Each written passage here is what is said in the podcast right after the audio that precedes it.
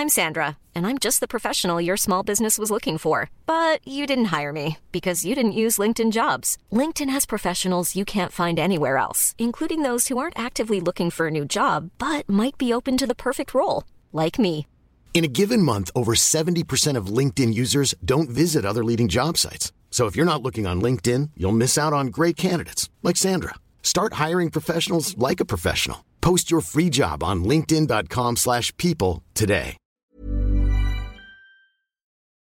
Are you struggling to lose weight and keep it off? Tired of wasting time and money on starvation diets that lead to more frustration and stress? If there was a weight loss solution that could actually work for you, would you try it? Then head to golo.com. I'm Steve. I lost 138 pounds in nine months on Golo. I'm Amber. I've lost 128 pounds with Golo taking release. If you're ready to take back control of your life, head to golo.com now and see how Golo can work for you. That's G O L O.com. My sleep is way better. My inflammation has gone way down. Golo saved my life. I was way overweight. That's what sent me down the path. I wanted to make sure and live for my kid. I have literally tried everything. I was on the verge of getting gastric bypass surgery, and I saw the Golo commercial, and it was the last thing I tried because it worked. Join over 2 million people who have found a better way to lose weight with Golo. Your healthier and happier life begins at golo.com. That's G O L O.com. Again, G O L O.com.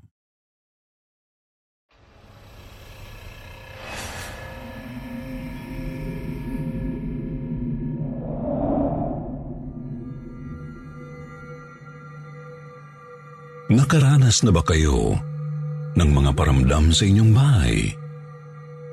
May kakayahan ba kayong makita ang hindi nakikita ng iba? May manliligaw ba kayong engkanto? Ang lahat ng yan ay maririnig ninyo sa kwento natin ngayong araw. Mga kababalaghan sa ating tahanan na akala nating payapa.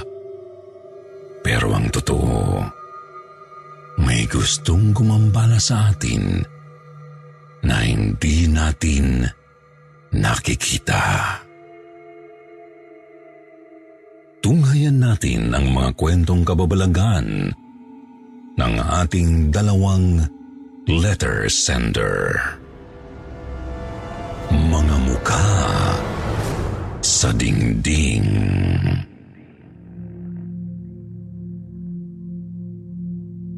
Magandang araw po sa lahat ng tagapakinig. Itago na lang po ninyo ako sa pangalang Lynn. Nag-iisa lang akong anak at lumaki ako sa Quezon City. Noong ako'y 17 years old, nag-migrate ang family namin sa Amerika. Dahil bagong salta kami rito, nangupahan muna kami sa bahay ng Tito Ernie ko. Ang nakatatandang kapatid ng aking papa. Matagal na siya rito sa Amerika at dito na rin nakapag-asawa. Pinay ang misis ni Tito, si Tita Nenet. 20 years na silang mag-asawa, ngunit hindi sila nabiyayaan ng anak. Yung bahay nila ay luma na, pero well-maintained naman. May malalaking puno at mga halaman na nakapaligid sa bahay. Two-story house ito at doon kami sa second floor nagstay. May limang kwarto ang bahay nila. Dalawa sa ibaba at tatlo sa second floor. Ang sabi ni Tito, itinayo daw ang bahay noong late 1930s. Wala siyang naikwento tungkol sa original na may-ari ng bahay. Yun lang previous owner ang kakilala niya. Ibinenta ang bahay sa tito ko ng kanyang dating boss na Amerikano bago ito nag-retire sa isang group home dahil hindi na nito kayang i-maintain ang lumang bahay at wala naman daw siyang malapit na kamag-anak na interesado. Matapos mabili ang bahay, ilang beses na ito na iparemodel ng tito ko. One weekend, nanood ng sine ang parents ko kasama sina tito at tita. Naiwan ako sa bahay dahil kailangan kong tapusin ang class project ko. Habang nakaupo ako sa study table, may napansin ako sa wallpaper ng kwarto. Ito yung mga wallpaper na may disenyong marmol. Grayish-brown ang kulay nito. Pinakatitigan ko ito at tila ba may hugis mukha sa pattern ng wallpaper. Hindi lang iisang mukha, kundi dalawa at parang nakatitig ang mga ito sa akin. Walang mga mata ang isa, parang dalawang butas lang, habang ang isa naman ay dilat na dilat ang mga mata. Napahinto ako sa ginagawa ko. Pero hindi naman kaagad ako natakot. Na-curious pa nga ako at nilapitan ko ito. Nawalang bigla ang mga hugis mukha sa dingding. Naisip ko baka pagod lang ako dahil maghapon ko nang ginagawa yung class project ko at hindi ako nag-lunch. Kumakalam na rin ang sikmura ko. Binuksan ko ang ilaw sa hallway at bumaba ako. Gumawa ako ng ham and cheese sandwich at iniwan kong nakabukas ang ilaw sa kusina at sa hagdan. Matapos akong kumain, ay nakatulog na ako. Hindi ko alam kung gaano ako katagal na nahimbing. Nagising ako ng tunog sa labas ng kwarto. Para bang mayroong mabigat na sakong bigas na hinihila sa sahig. Inakala ko na baka sinamama na yun at nakauwi na sila. Binuksan ko ang pinto at tinawag sila. Pero tahimik namang sumagot sa akin. Hindi nila ugali ang gumawa ng prank. Patay na ang ilaw sa hallway pero iniwan ko itong nakaon kanina bago ako pumasok sa kwarto. Nagtaka ako. Kung wala pa yung mga kasama ko sa bahay, sino ang nagpatay ng ilaw? Binuksan ko ulit ang mga ilaw at pumunta ako sa banyo na nasa kanan at sinara ko kaagad ang pinto.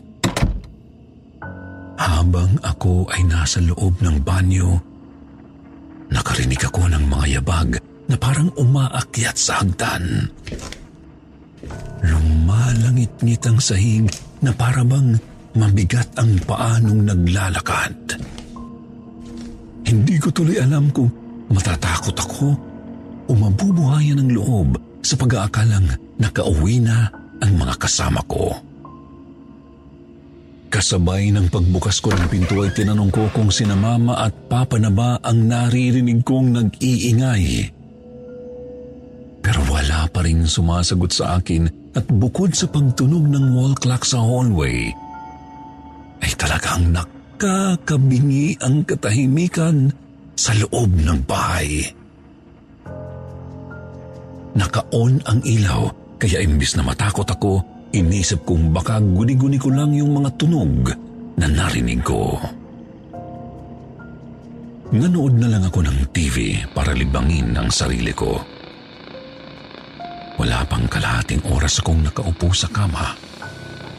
Biglang namatay ang ilaw. Tumayo ako at mula sa bintana, pinakita kong may ilaw naman yung mga kapitbahay namin. Kinuha ko ang flashlight sa drawer ng bedside table at dahan-dahan akong tumayo. Balak kong lumabas na lang at intayin sana sina mama sa front porch ng bahay. Ngunit kahit anong pihit ko sa doorknob ng pintuan ay hindi ko mabuksan parang nakalak ito. May kung anong puwersang tumulak sa akin at napahiga ako sa kama. Nang talukbong ako ng kumot habang nanginginig at hawak ko pa rin ang flashlight, halos pumutok ang dibdib ko sa matinding kaba. Sa totoo lang, may phobia ako sa dilim at natutulog ako na laging nakabukas ang lampshade. Matagal din akong nakatalukbong ng kumot. Wala pa ring ilaw at tahimik pa rin ang paligid. Naisipan kong tingnan ang paligid ko. Tatayo na sana ako nang masinagan ng flashlight ang wallpaper. Ang mga mukha roon ay gumagalaw na. Parehong nakatitig sa akin ang mga ito. Dilat ang kanilang mga mata at nakakasintak ang tingin. Sobra ang pangangatog ng tuhod at mga kamay ko at nabitiwan ko na ang flashlight. Gustuhin ko mang sumigaw, walang boses na lumalabas sa bibig ko. Para akong naparalisado, nakatutok pa rin ang flashlight sa dingding nang bumagsak ito sa sahig. Habang tinitingnan ko ang mga mukha sa wallpaper, nag-iiba sila ng expressions. Nakangiwi na para bang tinutorture sila. Nakanganga ang mga bibig na halos umabot na ang kanilang mga panga sa dibdib. Walang kahit anong sound, kundi ang pagtambol ng dibdib ko lang dahil sa takot. Napatakbo ako sa pinto at nakalabas ako ng kwarto. Halos lundagin ko ang matarik na hagdan. Nawalan ako ng panimbang dahil sa panlalambot ng mga tuhod ko at tuluyan akong nahulog. Hinimatay yata ako sa takot dahil nang magising ako, nakahiga na ako sa sofa at nasa tabi ko na sina mama at papa. Sa awa ng Diyos, hindi naman ako nabalian ng buto. Mga bruises lang ang aking tinamo. Hindi ko na ikinuwento sa parents ko ang buong pangyayari dahil baka hindi sila maniwala. Yung mga mukha sa dingding ay hindi ko na rin nakita mula noon. Naging palaisipan sa akin kung ano ang dahilan at nakita ko iyon. Hindi rin ako sure kung pangitaing ba yun o totoong nangyari. Minsan, nakakwentuhan ko si Tito Ernie at nabanggit ko yung experience ko sa kanya. Sinabi niya sa akin na mayroon din daw siyang nakikita pero nasanay na siya. Hindi naman daw destructive ang mga nagpaparamdam sa kanya. Biniro niya ako na baka daw nabuksan ang third eye ko. Dahil naniniwala siya na may third eye din siya. Mana-mana daw yun. Si Tita Nenet daw ay walang nakikita o nararamdamang unusual sa bahay nila. Ang nakikita daw ni Tito ay matandang babae na nakaitim na nasa itaas ng hagdan. Nakabelo ito at nakapusod ang buhok. Nakatago lang daw ito at naglalaho kaagad sa isang kisap mata. Noon daw ay sinubukang tanungin ni Tito yung dating may-ari ng bahay. Ngunit hindi na raw ito makausap ng maayos dahil may Alzheimer's disease ito. Nasabi lang ni Tito Ernie na marahil daw kasama na ang mga multo sa pagbili niya ng bahay. Package deal, ika nga. Ilang buwan pa ang nakaraan, nakalipat na rin kami ng tirahan. Hindi kalakihan ang nabiling bahay ng parents ko. Pero mabuti na yung maliit na bahay dahil wala naman akong nakikitang anuman dito. Tahimik at mapayapa ang naging buhay namin sa bagong bahay.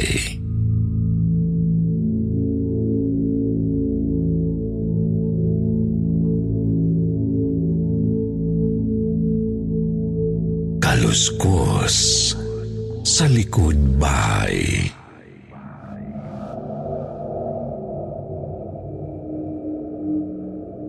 Magandang araw po sa inyo. Tawagin niyo na lang po ako sa pangalang Jonard. Isa po ako sa mga tagapakinig ninyo. Nais ko lamang pong ibahagi ang aking karanasan noong ako'y 12 years old pa lamang. Ang aking kwento ay tunay na karanasang naganap sa bahay mismo ng aking lola sa Bacoor, Cavite. Ang mga magulang ko po ay taga Bicol at Iloilo na napadpad dito sa Cavite upang makipagsapalaran. Kaya dito na rin po ako isinilang at nagkaisip. Ngayon ay may sarili ng pamilya, ngunit tuwing nakikinig ako sa inyong channel, ay bumabalik ang aking alaala sa kababalaghan na aking naranasan. Noong mga panahong iyon, kumalat ang mga balibalita sa aming barangay tungkol sa isang malaking aso na gumagala raw tuwing hating gabi. Mga barangay tanod na mismo ang nagsasabi na huwag nang tumambay ang tulad kong kabataan dahil delikado raw. Bilang kabataan, hindi po ako naniwala noon sa kanilang mga babala. Isang gabi ng biyernes. Dalawa lang po kami ni nanay sa inuupahan naming bahay na pagmamayari ng tiyahin ng tatay ko. Wala po ang tatay ko noon dahil stay-in po siya sa trabaho niya sa Pateros bilang isang construction worker. Pagkatapos namin kumain ni nanay ay naghugas na ako ng plato at pagkatapos ay naglinis ng katawan. Naglatag na kami ng higaan para matulog. Sa kalagitnaan ng gabi, bigla akong nagising dahil may narinig akong kumakaluskus sa pinto namin. Noong unay mahina lamang po ito hanggang sa papalakas ng papalakas. Pero hindi ko po ito pinansin sa pag-aakalang pusa lamang ito na naghaharutan sa labas ng pintuan. Kaya pinabayaan ko na lang po ito.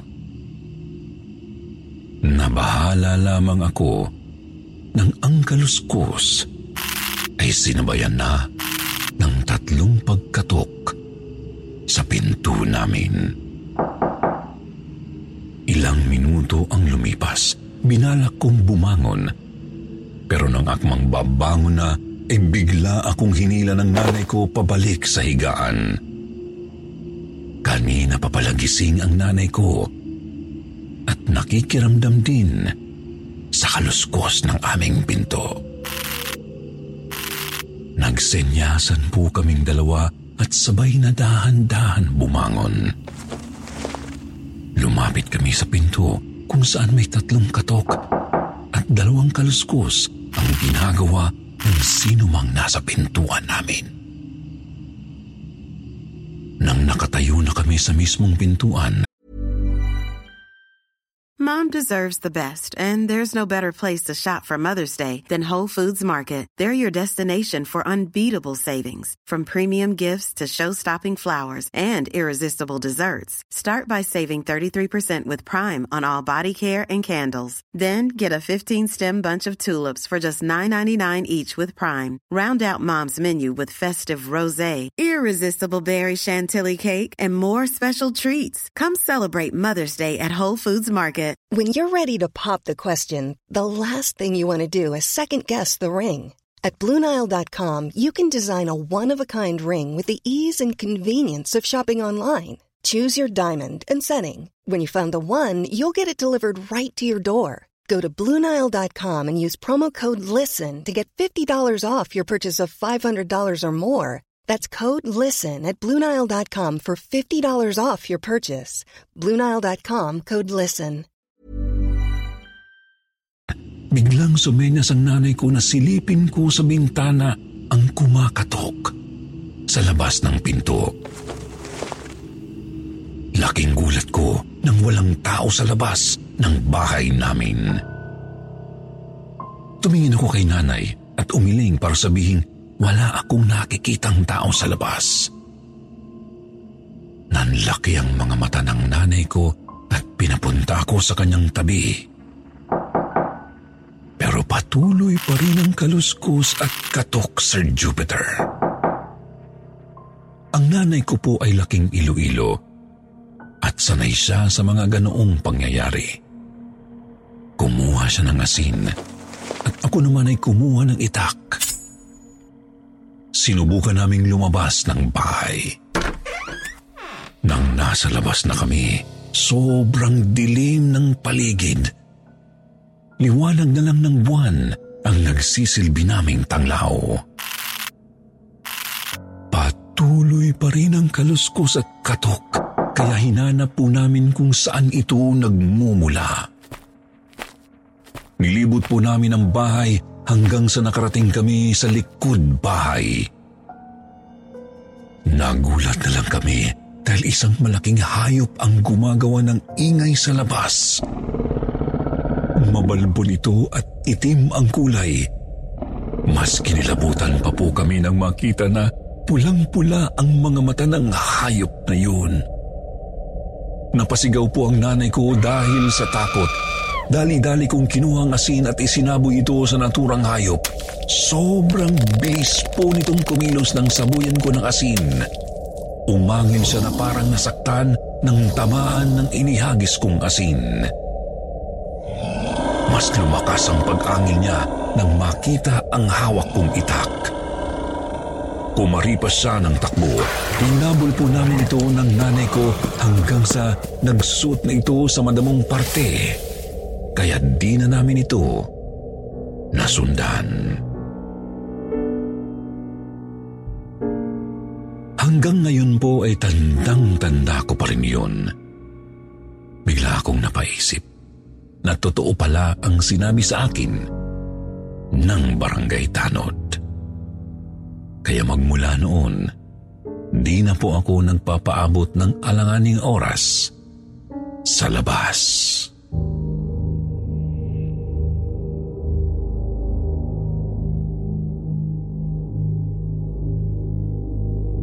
Ang engkantong manliligaw.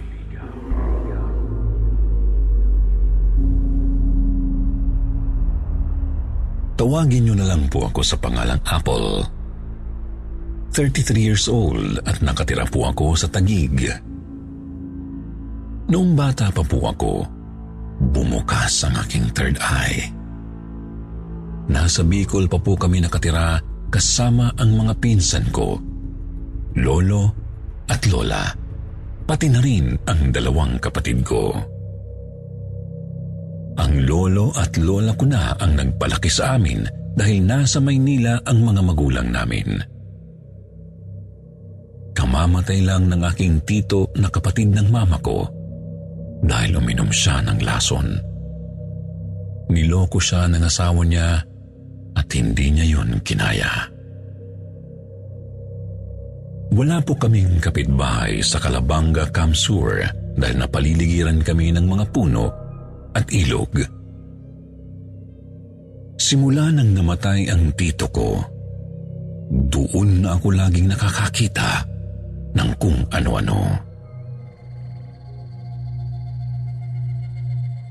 Madaling araw na nang magising ang lola ko dahil nahihirapang huminga ang lolo ko. Nagmamadali niyang binuksan ang pintuan para humingi ng tulong. Hindi ko alam kung kanino niya balak humingi ng tulong gayong sobrang layo pa ng ibang bahay sa amin. Nang buksan ni Lola ang pintuan, tumingin ako sa labas. May nakita akong isang lalaking nakaputi na nakatitig sa bahay namin. Nakatago siya sa may puno ng kamatsile sa may tulay. Malalim at parang tagusan kung tumingin ang lalaki. Kaya sa takot ko ay Pumikit na lang ako. Nang dumilat ako at muli ko siyang tingnan, wala na ang lalaki sa may tulay. Hindi na rin nakaalis ang lola ko dahil naging maayos na ang lagay ni Lolo. Kinabukasan, kumukuha ako ng minatamis na tubo sa likod ng bahay namin. Nakarinig ako na parang may sumusutsut sa akin. Para akong tinatawag. Lingon naman ako ng lingon para hanapin siya pero wala akong makita. Hanggang sa nainis ako dahil ayaw niyang tumigil kaya sinuyod ko ng tingin ang paligid hanggang sa may puno.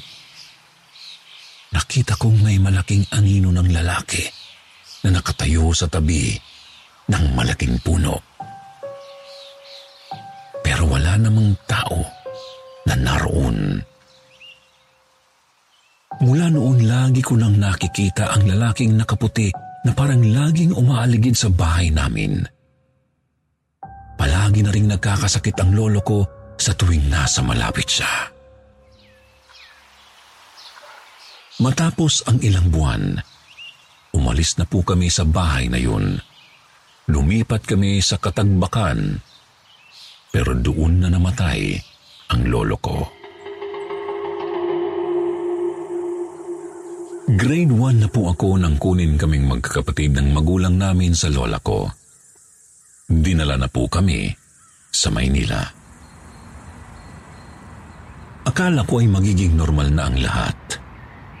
Pero grade 2 na po ako noon nang makaramdam ako sa bahay namin na minsan ay may naglalampaso ng sahig. May naglalakad na wala namang tao sa itaas ng bahay. Kaya madalas po akong nagkakasakit noon. Minsan kapag nagkakasakit ako, dinadaganan ako ng malaking tao hanggang sa magdalaga na po ako. Inaalagaan ko ang mga kapatid ko kasi nagtitinda si mama. Tuwing Sabado, ako po ang naiiwan sa bahay para mag-alaga. Binigyan ako ng may-ari na inuupahan namin na isang lumang upuan at doon ko pinapatulog ang kapatid ko. Mahaba po yung upuan. Inuunat ko ang paa ko at doon ko dinuduyan ang kapatid ko para makatulog. Maya-maya ay naramdaman kong gumagalaw ang upuan. Tumaas ito ng tumaas. Lumulutang na po kami. Sigaw ako ng sigaw dahil takot na takot ako. Binuhat ko ang kapatid ko at niyakap ng mahigpit hanggang sa tumalon ako para makababa sa upuan.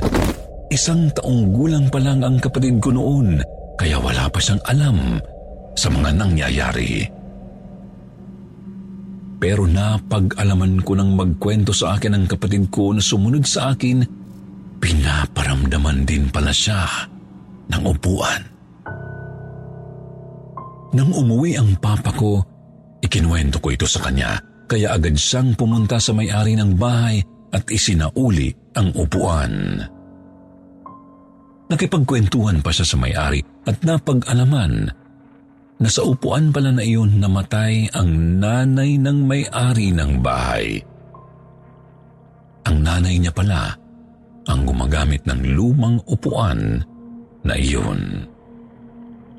Nang ikwento ni Papa sa may-ari na nagmumulto ang nanay niya sa upuan, nagpasya silang sirain na ito para wala nang maperwisyo. 17 years old na po ako nang muling bumalik sa Bicol. Isinama ako ng pinsan ko para makifiesta sa probinsya namin. Pagka-uwi namin kinabukasan, nanood kami ng amateur singing contest. Nang pag-uwi namin ng bahay, may nakita akong lalaki na nakasuot ng kulay pula na nakatayo lang sa malapit sa may CR ng bahay ni na Lola. Tinanong ko ang pinsan ko kung sino yon. Ang sabi niya ay, pinsan din daw namin yun sa side ng papa ko. Laking gulat ko dahil hindi ko maisip kung nakita ko na ba ang lalaking yun noon. Medyo kinikilabutan lang ako sa kanya dahil parang nag-aabang siya sa amin. Nakabukod kasi ang banyo ng lola ko sa mismong bahay. Nasa likod bahay ito itinayo. Sobrang pagtataka ko sa lalaki dahil lahat ng suot niya ay kulay pula pati sombrero. Pati ang kulay ng mata niya ay pula at nanlilisik kung tumingin. Pagkadating namin ay nagmamadali akong pumasok ng bahay. Nasa loob na kami sa ko tinanong ang pinsan ko kung talagang pinsan din ba namin ang lalaking yun. Inilarawan ko sa kanya ang itsura nito at kung saan nakapwesto. Pero laking gulat ko nang sabihin ng pinsan ko na wala naman daw siyang nakita na lalaki doon. Ang tinutukoy daw niyang pinsan namin ay yung nasa labas lang ng bahay. Pati sina Lola ay natakot na rin. Ang sabi nila ay engkanto raw ang nakita ko. Kapag raw nagpapakita ang engkanto sa tao, ibig sabihin daw nun, may gusto siya sa taong yun. Kaya mas kinilabutan ako sa sinabi nila sa akin. Kinabukasan, naglagay ng asin ang lola ko sa palibot ng bahay at nag-alay ng dasal. Sinabihan niya rin ako na huwag nang pupuntang mag-isa sa mapuno sa likod bahay. Pero dahil makulit ako at gusto kong kumain ng buko, pumunta ako sa may nyog at sumungkit ako ng bunga. Maya-maya ay may narinig akong sumusudsud sa akin. Shh! Di ko ito pinapansin hanggang sa bigla na lang may humatak sa akin para akong gustong tangayin sa mapunong lugar. Nakakita ako ng cute na pusa na papunta sa kakahuyan. Sinundan ko ito para hulihin. Maya-maya ay narinig ko ang boses ng lola ko at sinabing, Tanghaling tapat na raw, maglalaba ang mga engkanto. Kaya umuwi na raw ako. Nabigla ako at nahimasmasan. Mabilis akong umuwi ng bahay. Limang buwan po akong nanatili sa Bicol. Marami ang nanliligaw sa akin pero hindi ko pinapansin dahil naaalala ko ang lalaking engkanto. Natatakot ako na baka isa siya sa kanila. Isang araw sinundo namin ng pinsan ko si Lola sa labasan dahil galing po siya sa bayan para manggamot. Manggagamot po kasi ang lola ko. Nang masundo na po namin si Lola, habang naglalakad kaming pauwi, may nakita akong lalaki sa loob ng CR. Malayo pa lang ay naaaninag ko siya. Wala pong bubong ang CR at ang tabing lang ng pinto ay tinahing sako. Kaya kitang-kita ko ang ulo ng lalaki. Nakilala ko na siya agad. Ang engkanto. Binalot na ako ng kilabot. Iniwan ko na ang lola ko saka ang pinsan ko at nang madali akong umuwi ng bahay. Pero habang palapit ako sa bahay, ay nakikita ko ang lalaki na sumasayaw sa CR na parang nang aakit. Hindi ko siya pinapansin. Ang lakas ng kabog ng dimdim ko hanggang sa nakita kong lumalabas ang anino niya sa banyo. Tiningnan ko siyang mabuti. Nakita ko ang anino niyang palaki ng palaki na parabang sinasakop ang buong lugar hanggang sa natatapakan ko na ang anino niya. Para bang niyayakap ako nito, sa sobrang takot ko ay nagsisigaw ako. Naglabasan ang mga tiyuhin ko at mga pinsan ko sa loob ng bahay. Nabuhayan ako ng loob. Akala ko ay makukuha na ako ng anino ng engkanto. Mabilis akong pumasok ng bahay at ikinuwento sa kanila ang nangyari. Nang dumating si na Lola, eh sinabi nilang wala naman daw silang nakitang lalaki sa banyo.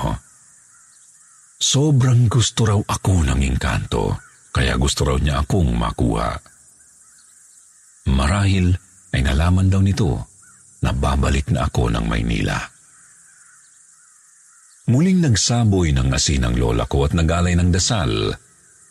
Binigyan din niya ako ng rosaryo at palagi ko na itong inilalagay sa bulsa ko. Kinabukasan ay bumalik na ako ng Manila. Tatlo na po ang anak ko nang muli akong may naramdaman. November 2021 Araw ng linggo. Kakatapos lang ng araw ng mga patay noon. Naglilinis ako ng bahay. Inaayos ko ang sapatusan namin. Nakita kong may dumaan na pa. Pero walang katawan. Naglalakad ito papuntang CR. Sinundan ko ito sa pag-aakalang pamangkin ko pero bigla na lang nawala. Kinagabihan, yung anak ko naman ang nakakita. Akala daw niya ay pinsan niya ang katabi ng bunso niyang kapatid na natakpan ng unan. Nang lapitan daw niya para tingnan, ay wala naman siyang nakitang katabi ng kapatid niya. Dahil doon, ay kinuwento sa akin ng anak kong bunso na nakakita raw siya ng paa pero walang katawan.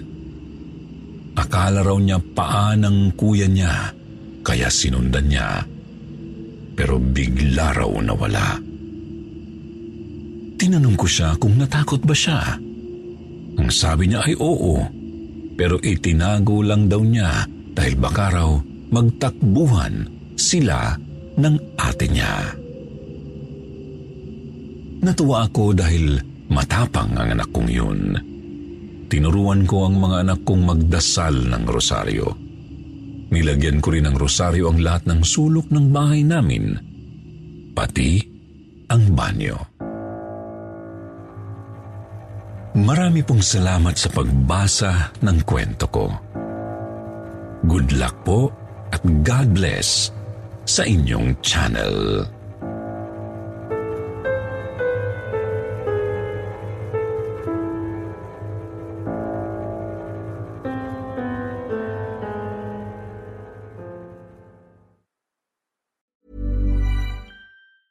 Hey, it's Danny Pellegrino from Everything Iconic.